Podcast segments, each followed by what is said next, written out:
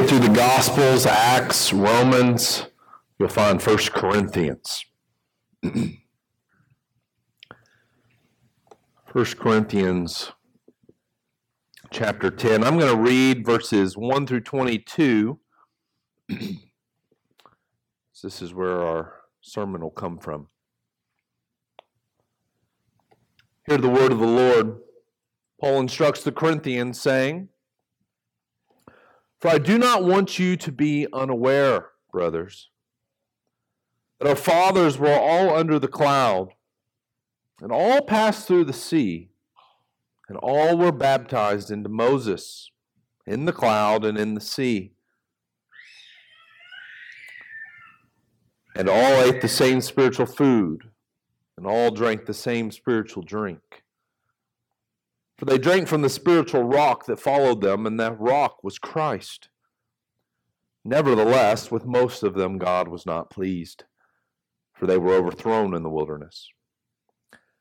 Now these things took place as examples for us, that we might not desire evil as they did. Do not be idolaters as some of them were. As it is written, the people sat down to eat and drink and rose up to play. We must not indulge in sexual immorality as some of them did, and 23,000 fell in a single day. We must not put Christ to the test as some of them did, and were destroyed by serpents, nor grumble as some of them did, and were destroyed by the destroyer. Now these things happened to them as examples, but they are written down for our instruction, on whom the end of the ages have come. Therefore, let anyone who thinks that he stands take heed lest he fall. No temptation is overtaking you that is not common to man. God is faithful, and he will not let you be tempted beyond your ability. But with the temptation, he will also provide the way of escape that you may be able to endure it. Therefore, my beloved, flee from idolatry. I speak as to sensible people. Judge for yourselves what I say. The cup of blessing that we bless, is it not a participation in the blood of Christ? The bread that we break, is it not a participation in the body of Christ? Because there is one bread, we who are many are one body. For we all partake of the one bread. Consider the people of Israel, are not those who eat the sacrifices participants in the altar? What do I imply then? That food offered to idols is anything, or that an idol is anything? No. I imply that what pagan sacrifice they offer to demons, and not to God. I do not want you to be participants with demons. You cannot drink the cup of the Lord and the cup of demons. You cannot partake of the table of the Lord and the table of demons. Shall we provoke the Lord to jealousy? Are we stronger than he? I invite you to go, Lord, in prayer as we ask him to open up our eyes to see what he has from the word. Lord, please give us eyes to see and ears to hear and hearts to receive as we open up your word and really consider what it means to flee idolatry and truly worship.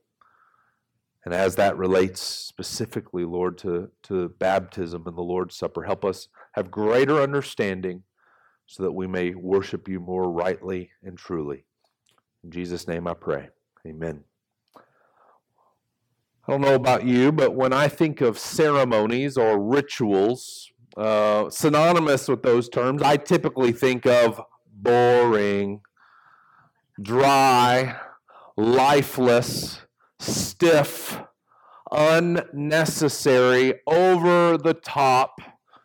We think about those things, right? We don't really like to go to them. And I think of just recently, we've just come out of that season of ceremony. You know what I'm talking about. Graduation season where high schoolers, college grads, and those of other educational accomplishments, they send you those invitations to the graduation ceremony that you're like, oh, I will not be in attendance, but I will gladly go to the festivities afterwards, right?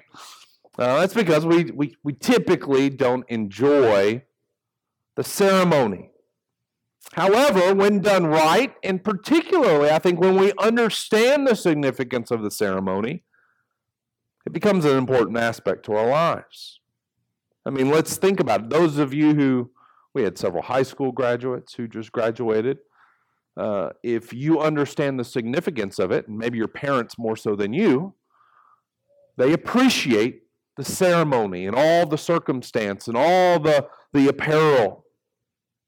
And what occurs at these events, it's rather unique, isn't it? It's not what goes on every day. It's meant to be distinct. It's meant to be elevated. It's meant to communicate, this is a big deal.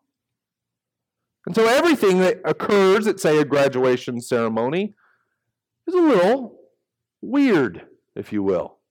Everyone's wearing these robes, and they got these funny little square hats that they put on their head.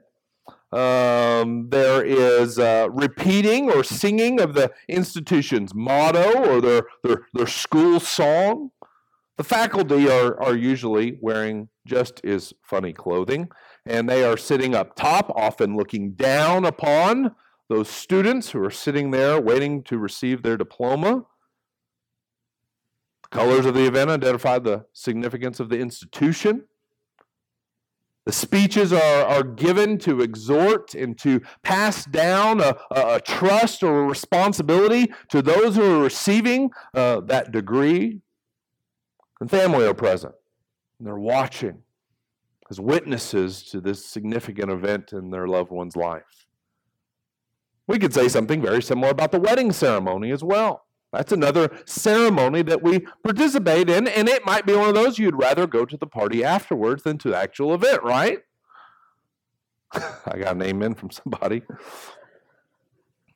But you would understand there's pomp and there's circumstance. The dress has symbolism, and it communicates something. It's meant to communicate purity of the bride. There's rings that are given and vows that are made, and they represent solidarity and a union that is about to take place. There's a charge given to pass down responsibility, if you will, and then there's witnesses, and they're there for accountability. Now, there's much more to be said. I'm not trying to give an exposition about all the ceremonies in our life. But what I want you to see, and at least make a connection with, is that ceremonies are rituals, the rituals of observance, which visualize the significance of a momentous event. I need to work on that word. Valerie thought that was funny. They're rituals that help us visualize the significance, the gravity of the event taking place. To say that you got married is a good thing, but it's quite a different thing to experience the whole ceremony. To say you graduated is one thing, but to experience the ceremony is quite another. It helps us visualize. In other words, ceremonies help us not only see, but feel the gravity of the event taking place, if you participate. Everything in the ceremony has significance. But the significance is not found, say, in the gown. It's not found in the ring itself. The significance is in what the things are pointing to. The whole ceremony is pointing to the degree being confirmed, or the rings are pointing to the commitment of marriage being made. Everything is pointing to something greater. And where I want to encourage you, and maybe to connect the dots a little bit more, is that the same is true in the ceremonies of baptism and the Lord's Supper. God has given the church rituals, if you will, ceremonies, to help us see and feel the gravity of the salvation wrought for us by His Son, Jesus Christ, on the cross. It's quite one thing to say, yeah, I'll follow Jesus. It's quite another thing to be baptized in the name of Jesus. It's one thing to say, oh, I follow Jesus every day. It's quite another thing to show up here every Lord's Day. There's a ceremony that forces out the practice of your faith and forces you not only to see as you look at one another, but also to feel the gravity of what God has done for us. Every element has symbolic significance because of not the things that are before us, if we were taking Lord's Supper today, or the water. I can't point behind me now, but in a month I will be able to. Everything has significance, not in and of itself, but in the person to whom it points. But if we do not understand the significance of the ceremony and we do not participate in it, brothers and sisters, here's what I'd offer to you. We will not only lose out on sharing in the benefits that the ceremony conveys, but in this case, we'll be in direct disobedience to our Lord who commanded us to make disciples by baptizing them in the name of the Father, the Son, and the Holy Spirit, and to do this in remembrance of me. These aren't just options. They're commands, but commands to help us see and experience what Christ has done for us on the cross. So with these commands in view, I want us to grow in our understanding of the ceremonies of baptism and the Lord's Supper. This continues us in our worship series. And these are things that I would venture to guess that most of us have not given much thought to. We don't see the significance of them. But they're very significant, and they're very significant for us as we approach God in worship. And so I want us to grow in our understanding of these things so that you and I, when we worship and when we participate in them, whether we're being baptized or witnessing a baptism, or whether we're here observing the Lord's Supper, that we may behold the beauty and splendor of Christ, and our faith will be made visible. We'll behold the beauty and splendor of Christ, and our faith is visible when we participate in those things. And so to that end, I want us to see that the ordinances visualize three things. Number one, our identification with Christ. Two, our preservation with Christ. And three, our exaltation of Christ.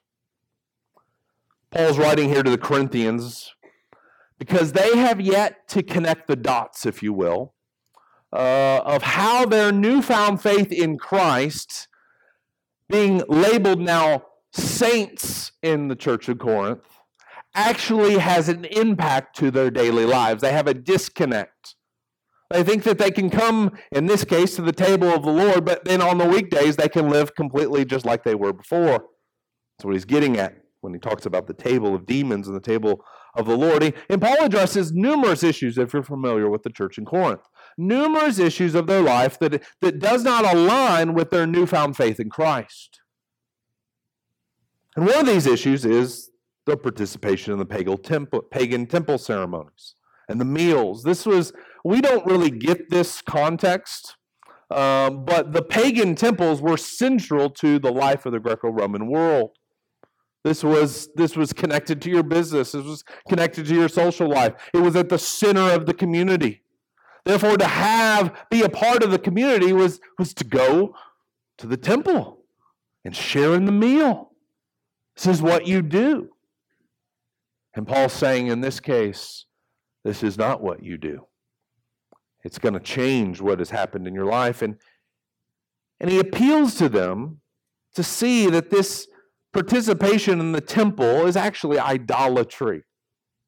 And it will result in the judgment of God upon them. Look in verse 5 of chapter 10.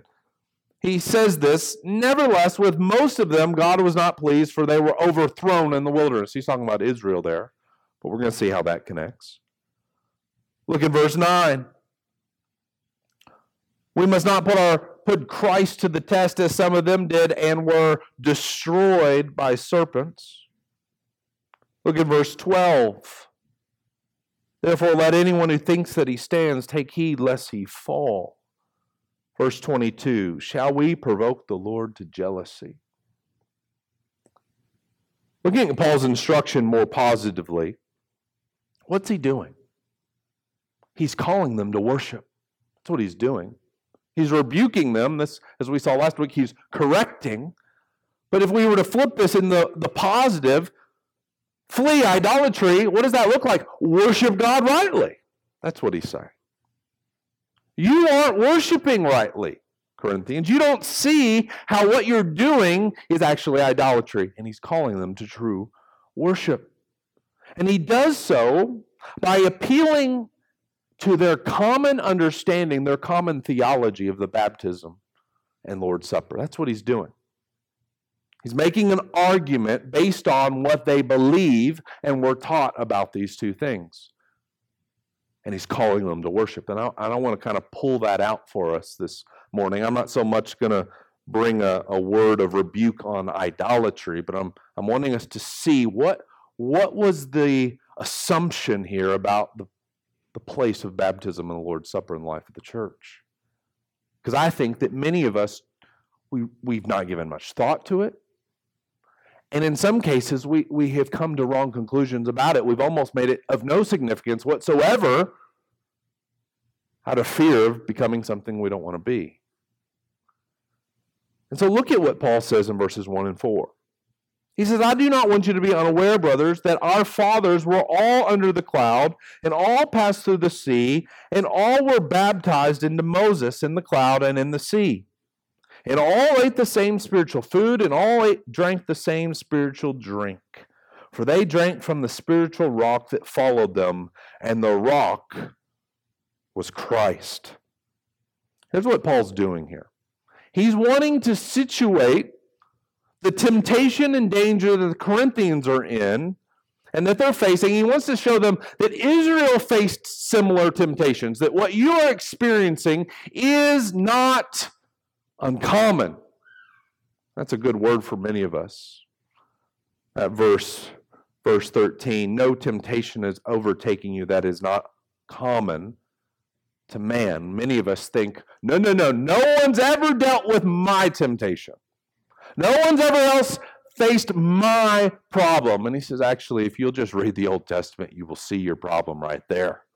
And you can see how they fell into the very exact same thing. Now it might not be the exact same time, exact same thing, but analogously, you can see connections that actually we all struggle with the exact same issues. We just give them new names. And so Paul is looking back in the history of Israel, and he's basically saying, hey guys, I want you to know that Israel, though they didn't have baptism and the Lord's Supper, they experienced very similar things, and that did not allow them to just live as they wish. And he's making a connection here. He wants to show them that as those upon whom the end of the ages have come, in other words, you're the ones who are now receiving the fulfillment of Israel's history, that just as Israel did not escape judgment as they lived in idolatry and sin, though they too had a form of baptism in the Lord's Supper, neither will you escape judgment if you live in sin and idolatry. That's basically the point of this passage. And so we glean from Paul's exhortation the significance and gravity of the ordinances of baptism and the Lord's Supper. And so for starters, we see, what I want us to see is that they identify us with Christ. Do we not have the points up there? So those up there? Oh, there we go. All right. Sorry. They identify us with Christ. Let's consider baptism for a moment. Look in verse 2. Notice he says, they were all baptized into Moses. They were all baptized into Moses, in the cloud and in the sea. Now, what's he referring to here? If you're familiar with your Old Testament Bible stories, he's talking about the Exodus, isn't he? He's talking about how Moses led Israel out of slavery in Egypt, and what took place? There was a cloud, right? Cloud during the day led them by day, and at night turned to a pillar of fire and protected them, led them, guided them, and went it led them to the Red Sea, and then they went through the waters and came out on the other side. And that kind of consummated their deliverance from Egypt, because at that point their enemies were destroyed. Paul says all these things were pointing to greater realities, which is true in your life. Paul says that their experience of being covered by the cloud and passing through the Red Sea was like a baptism. And this immersion, if you will, identified them with Moses, the cloud, and the sea. Now, what do these things represent? Well, the cloud represented God's presence and his protection. It's interesting when Jesus on the Mount of Transfiguration reveals himself, there's a cloud. And a parallel passage is at Jesus' baptism. Who is hovering above him? The Spirit. And he's saying they had God's presence hovering above them in accordance with their baptism. And he's talking about here, helping us make a connection with the Holy Spirit. The sea represented God's redemption. The path out of Egypt for us is the path out of death. And Moses was their mediator and leader, showing them the way to live with God. Listen to him. That's what God says. Because he communes with me face to face. And he communicates to you my word. And if you heed his word, you will live. Well, in the same way, our baptism represents the indwelling presence of the Spirit. And our baptism into the Spirit, and our washing away of sin and redemption, and our identification with Christ, who's the new and greater Moses, which we've been seeing in the book of Matthew. This is what Paul says in Romans 6.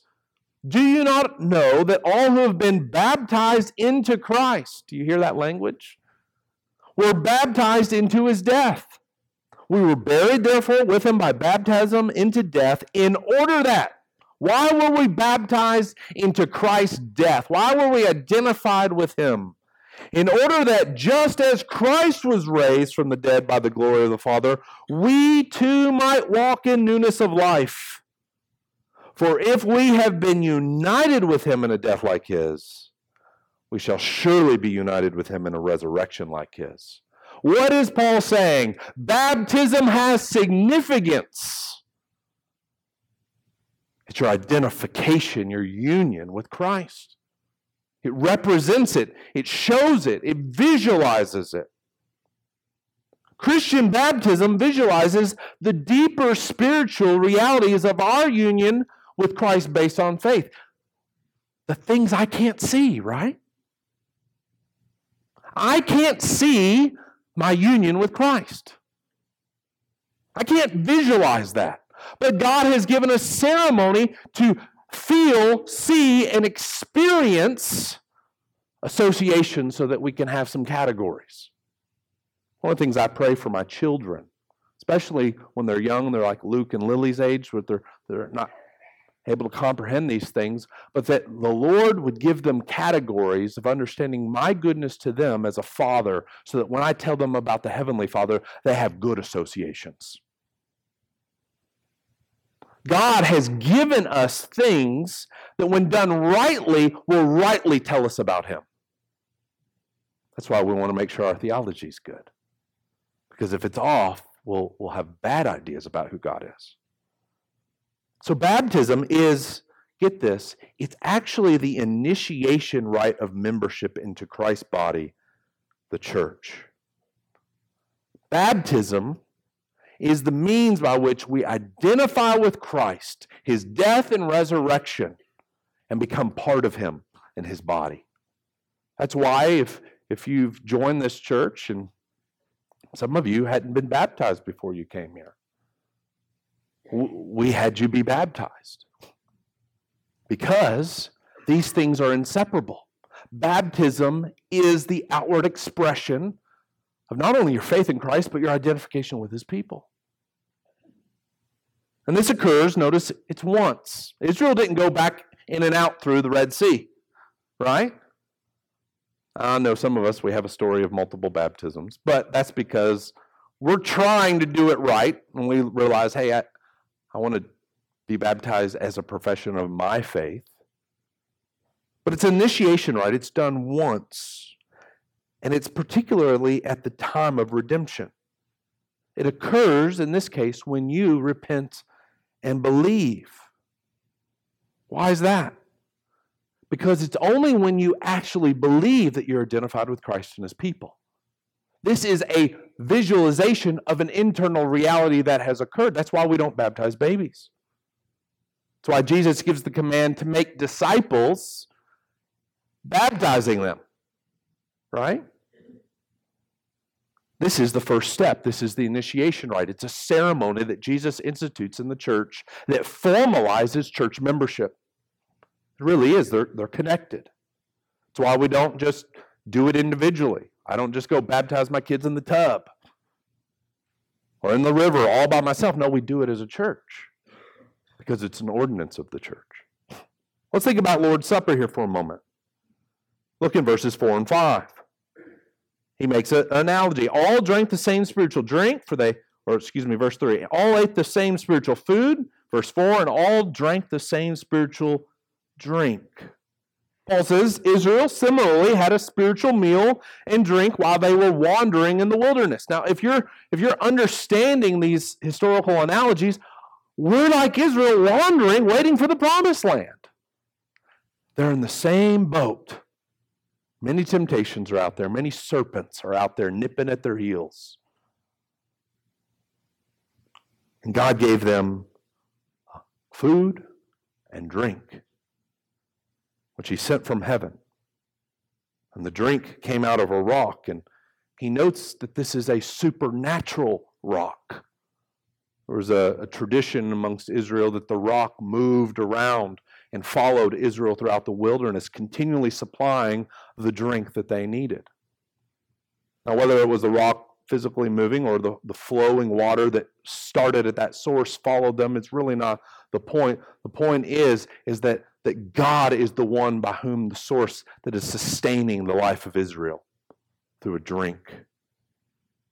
Often, the rock in Israel or Yahweh associated Himself as a rock. We actually read it in Psalm 95 as Pastor Chris led us there, that Yahweh is our rock. Well, Paul in the New Testament tells us that Jesus is the rock, that Jesus is the one true God and the one who supplied Israel's daily sustenance and needs. Now Paul makes the connection if you go over to verses 16 and 17. Look at what he says. The cup of blessing, he's talking about the drink, and the Lord's Supper, the cup of blessing that we bless, is it not a participation in the blood of Christ? And the bread that we break, is it not a participation in the body of Christ? He says, when you take the Lord's Supper, there is a real relationship going on. There's a real sharing. It's that word, many of you know it, koinonia, fellowship. Right there. When you are taking the Lord's Supper, we call it communion. You're communing with Christ. That's what he's saying. There's a realness here. It's sharing in Christ what? His death and His sacrifice for us. And partaking in the supper visualizes what is taking place as we trust Christ. Now again, the magic, the supernatural, isn't in the elements themselves, but in the ordinance and the structure by which God has given us. It is a means by which we are expressing our faith, expressing our trust that is genuine, and we can see it. That's what's going on. And so when we're taking the Lord's Supper, we take the bread, we drink the cup. What are we saying? We are saying that we're receiving Him, consuming Him, drinking Him, so that He is in us, which represents the reality that Christ does dwell in us by His Holy Spirit. He's visualizing a spiritual reality, if you will. Now notice this practice is different from baptism, not just in terms of, well, no one's getting wet, at least they shouldn't be, and we're eating. But notice the frequency is different. Communion is repeated. The rock continually followed them. They continually came to drink of that well. Or baptism, they went through the Red Sea once. Well, just as baptism is once, communion is repeated. We see from Jesus' words that He doesn't actually tell us how often. He just says, do this as often in remembrance of me. However, we have other passages, like Paul, even here in 1 Corinthians 11, who puts the context of the Lord's Supper as when you gather together, which seems to suggest that they did it on the Lord's Day when they gathered. For these reasons, churches have practiced the Lord's Supper weekly, monthly, and quarterly.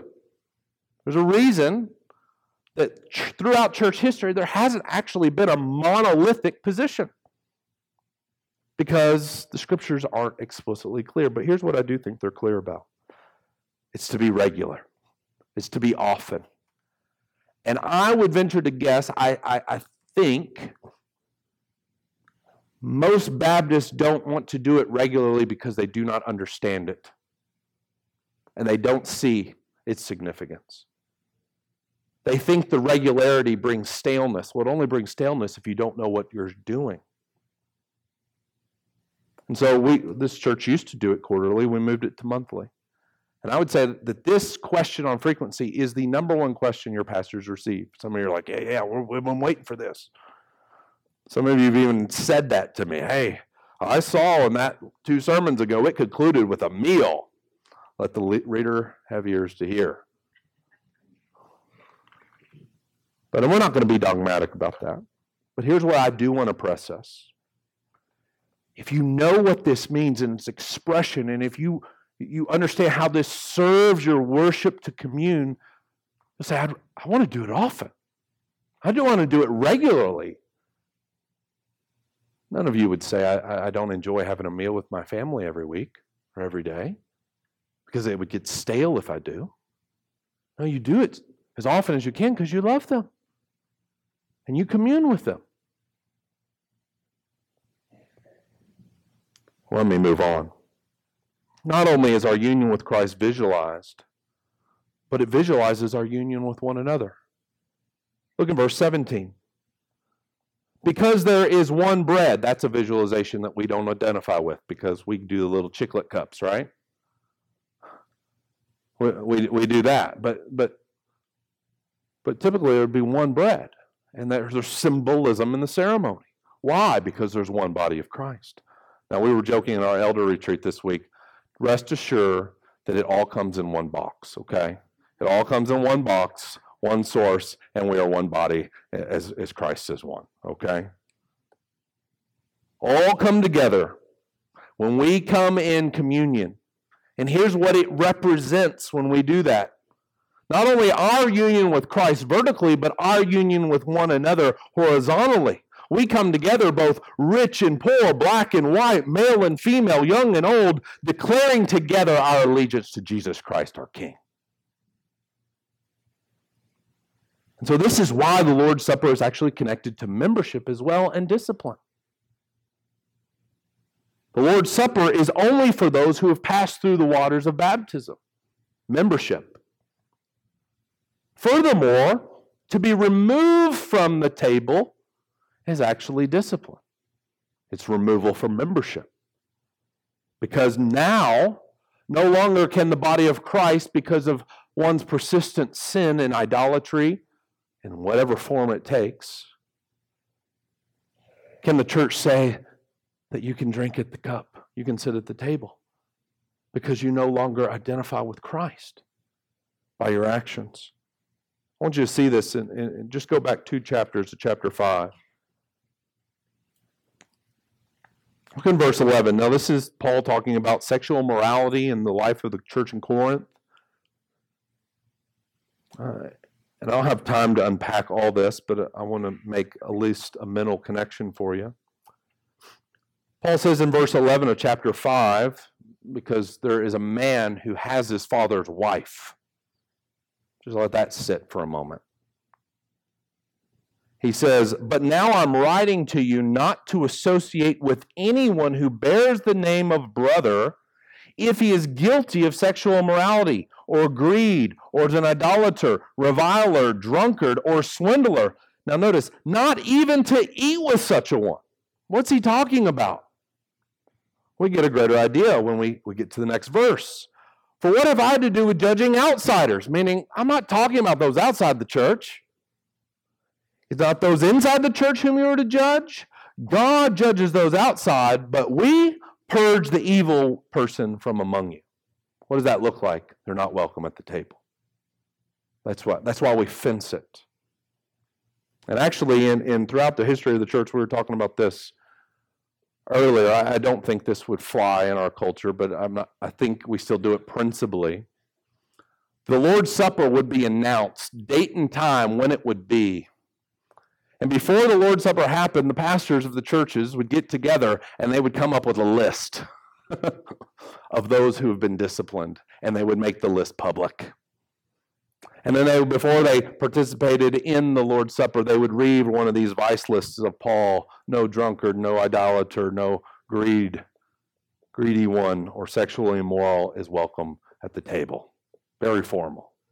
Now you might be saying, goodness gracious, it's back to that authority thing that we don't like in our culture. But that's actually just something that's been lost in probably the last 50 to 100 years. The seriousness of the table. We just lost it. We lost a lot of these principles. We didn't see the significance of them. Now, we do the church discipline here. We do that more on a one-on-one basis, and we don't have a state church, so it's not like we got to keep up with the roles like they did. But I want you to see that this is how the church has understood these things. So naturally, and my last 2 points are quicker, the continued frequency of the Lord's Supper also doesn't only visualize our identification with Christ, it's setting the parameters, who's in. That's what it's doing. It is drawing a line in the sand saying, who's the people of God? Baptism's the initial one, Lord's Supper's the ongoing, you still have the team jersey. Not only communicates our identification with Christ, but number two, our preservation with Christ. When God sent manna from heaven, and he opened up the streams of water from the rock, he was supplying their daily sustenance. This is why when Jim read from John 6, we hear Jesus, he's talking about the manna. He says, I am the bread of life. Whoever comes to me shall not hunger, and whoever believes in me shall never thirst. He goes on to say, truly, truly, I say to you, unless you eat the flesh of the Son of Man and drink his blood, you have no life in you. Whoever feeds on my flesh and drinks my blood has eternal life, and I will raise him up on the last day. For my flesh is true food, and my blood is true drink. Whoever feeds on my flesh and drinks my blood, listen, abides in me, and I in him. When we take the Lord's Supper, it is us expressing our utter dependence upon Christ. It's expressing that. Food and drink are our daily necessities, right?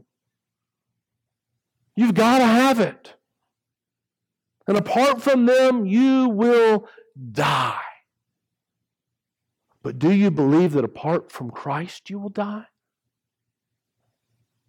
Do you believe that apart from daily communion with him, weekly communion, and worship with him, that you will die?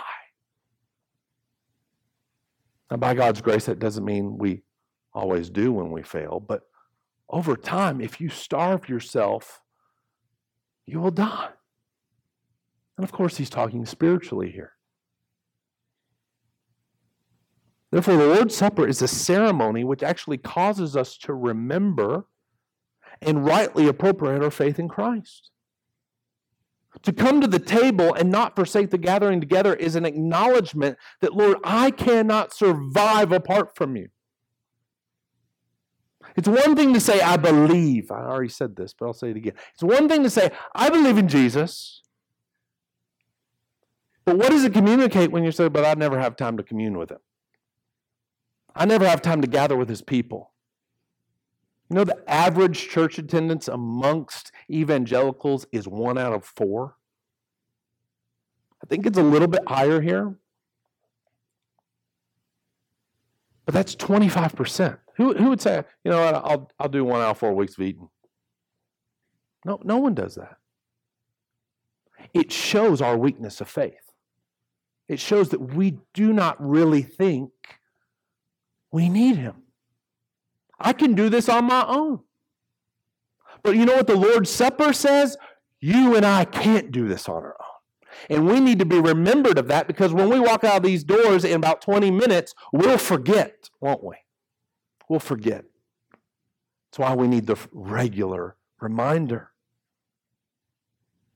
Being committed to the corporate worship and the participation in the Lord's Supper is to express our utter dependence on Christ. When we come to the table, brothers and sisters, do you get the imagery here? We're to come repentant and hungry. Give me Jesus. I don't want the world. I want Jesus. I'm hungry for Him. I'm starving. It's been a week. I've heard your voice. And I've feasted on your word. I need you. I sometimes hear believers wrongly conclude that because they're struggling with sin, they shouldn't come to the table. I think that's a misunderstanding of examine yourselves. We don't come to the table when you're cleaned up. We come to the table and say, Jesus, clean me up. That's what we're doing. And when Paul tells the church in Corinth, examine yourself, what he's doing is he's saying, have some self-awareness, not only about yourself, but the rest of the body. Don't come in here presuming pridefully that you got it all together. That's what he's really getting at. And it's showing itself up in some of their shenanigans. But it's not this idea, oh no, I'm so broken over my sin, I can't come to Jesus. I better fix this before I come to church. It's a humble, broken heart. Says, I'm a wretch, Lord. And yes, that will have its practical outcome. If you're at odds with a brother and sister and you're living in sin, you're going to want to make that right. But I want to encourage some of you. Some of you are weighed down with guilt. And God's grace toward you has allowed you to be very sensitive to your sin. That's a good thing. It's a good spiritual nervous system in you. But don't come under the illusion that somehow you got to get it all fixed. Because nobody does. And if you think you did, then you haven't discerned yourself rightly. You haven't examined yourself well. We examine ourselves to come and see, oh yeah, there's much sin in me. The problem is when you come and you don't think there's much sin in you. That's the issue. So I want to invite you, next week we're taking Lord's Supper. Come broken, helpless, and needy. Confessing your sins. Saying, I need you, Jesus. I need your grace because I'm famished on my own. Sinner, the table is for wretched sinners. And when we come to the table, we're not saying, I'm coming cleaned up. No, we're saying, I need Him to clean me up. I need Him. I need Him to preserve me. I'm famished. I cannot sustain myself. I need you, Jesus, to feed me because I have no bread of my own. I have no drink of my own. I have nothing of my own, but rather I must come to that fountain filled with blood that is drawn from Emmanuel's veins, brothers and sisters. And sinners who plunge themselves beneath that flood lose all their guilty stains. That's the heart. I need you. I'm coming to this fountain that's ever flowing. It's the rock that followed Israel throughout the wilderness, and it was supplying their every need. When we come to the Lord's Supper, we're saying, Jesus, preserve me, because I need the gospel every day, every week. Your grace must sustain me, because apart from it, woe is me. Woe is me. Or as Jesus said, blessed are those who hunger and thirst for righteousness. For what? They'll be satisfied. They'll be satisfied.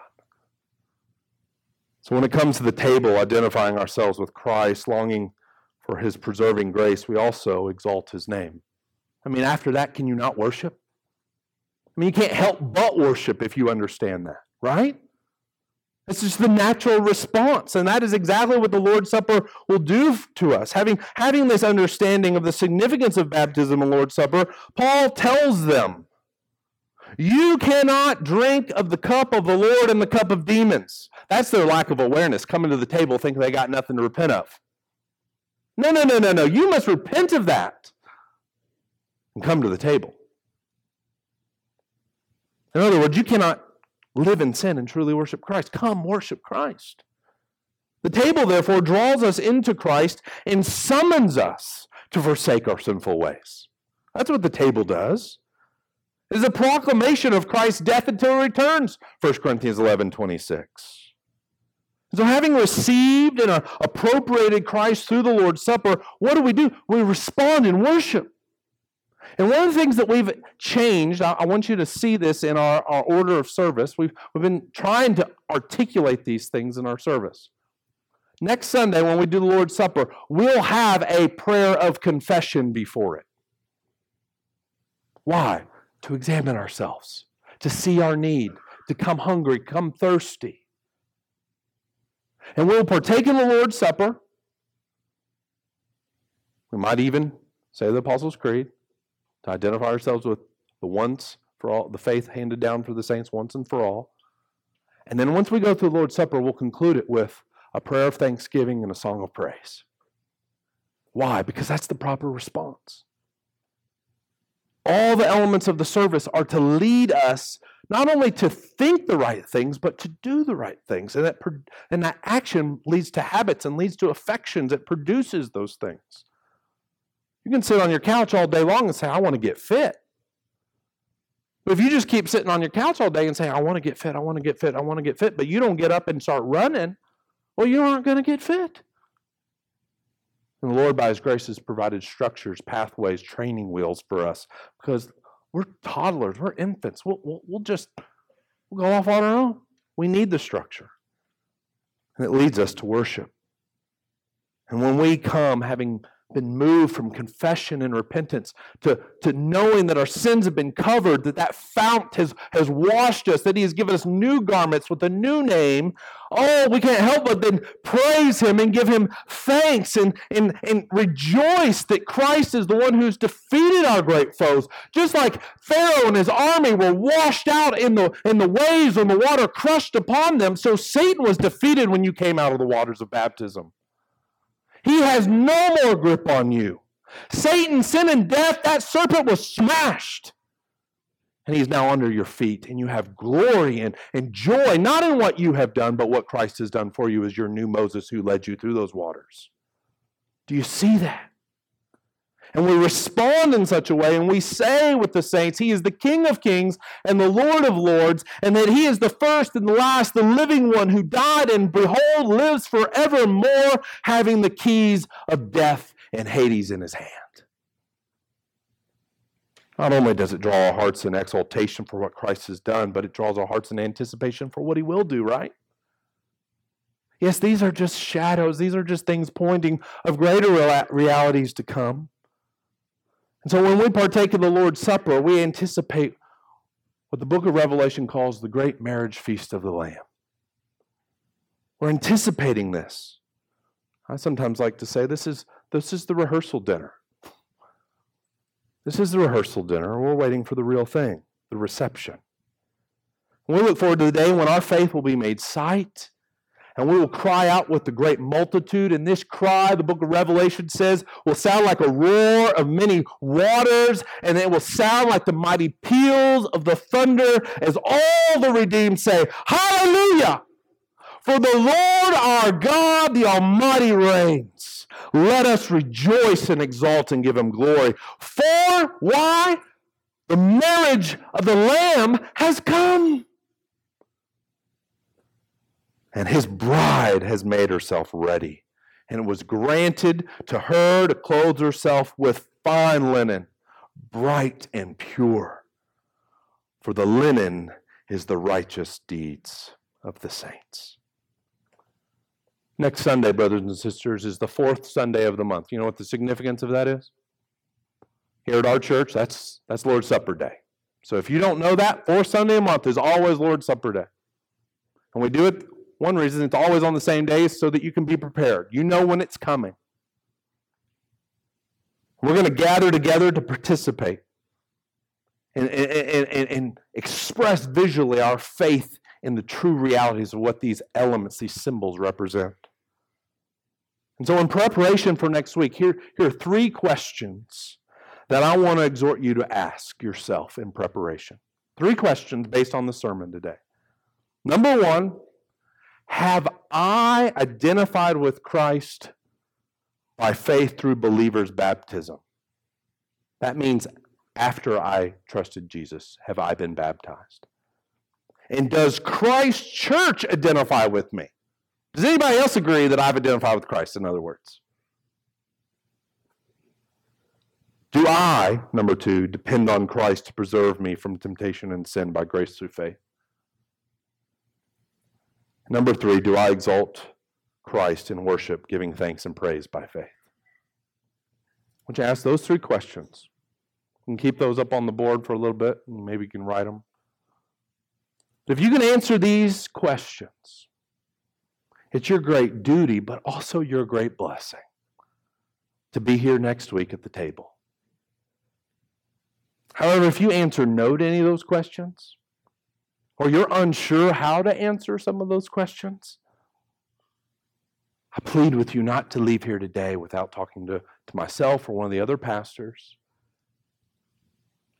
Say, I need to know, I need assurance that I'm identified with Christ.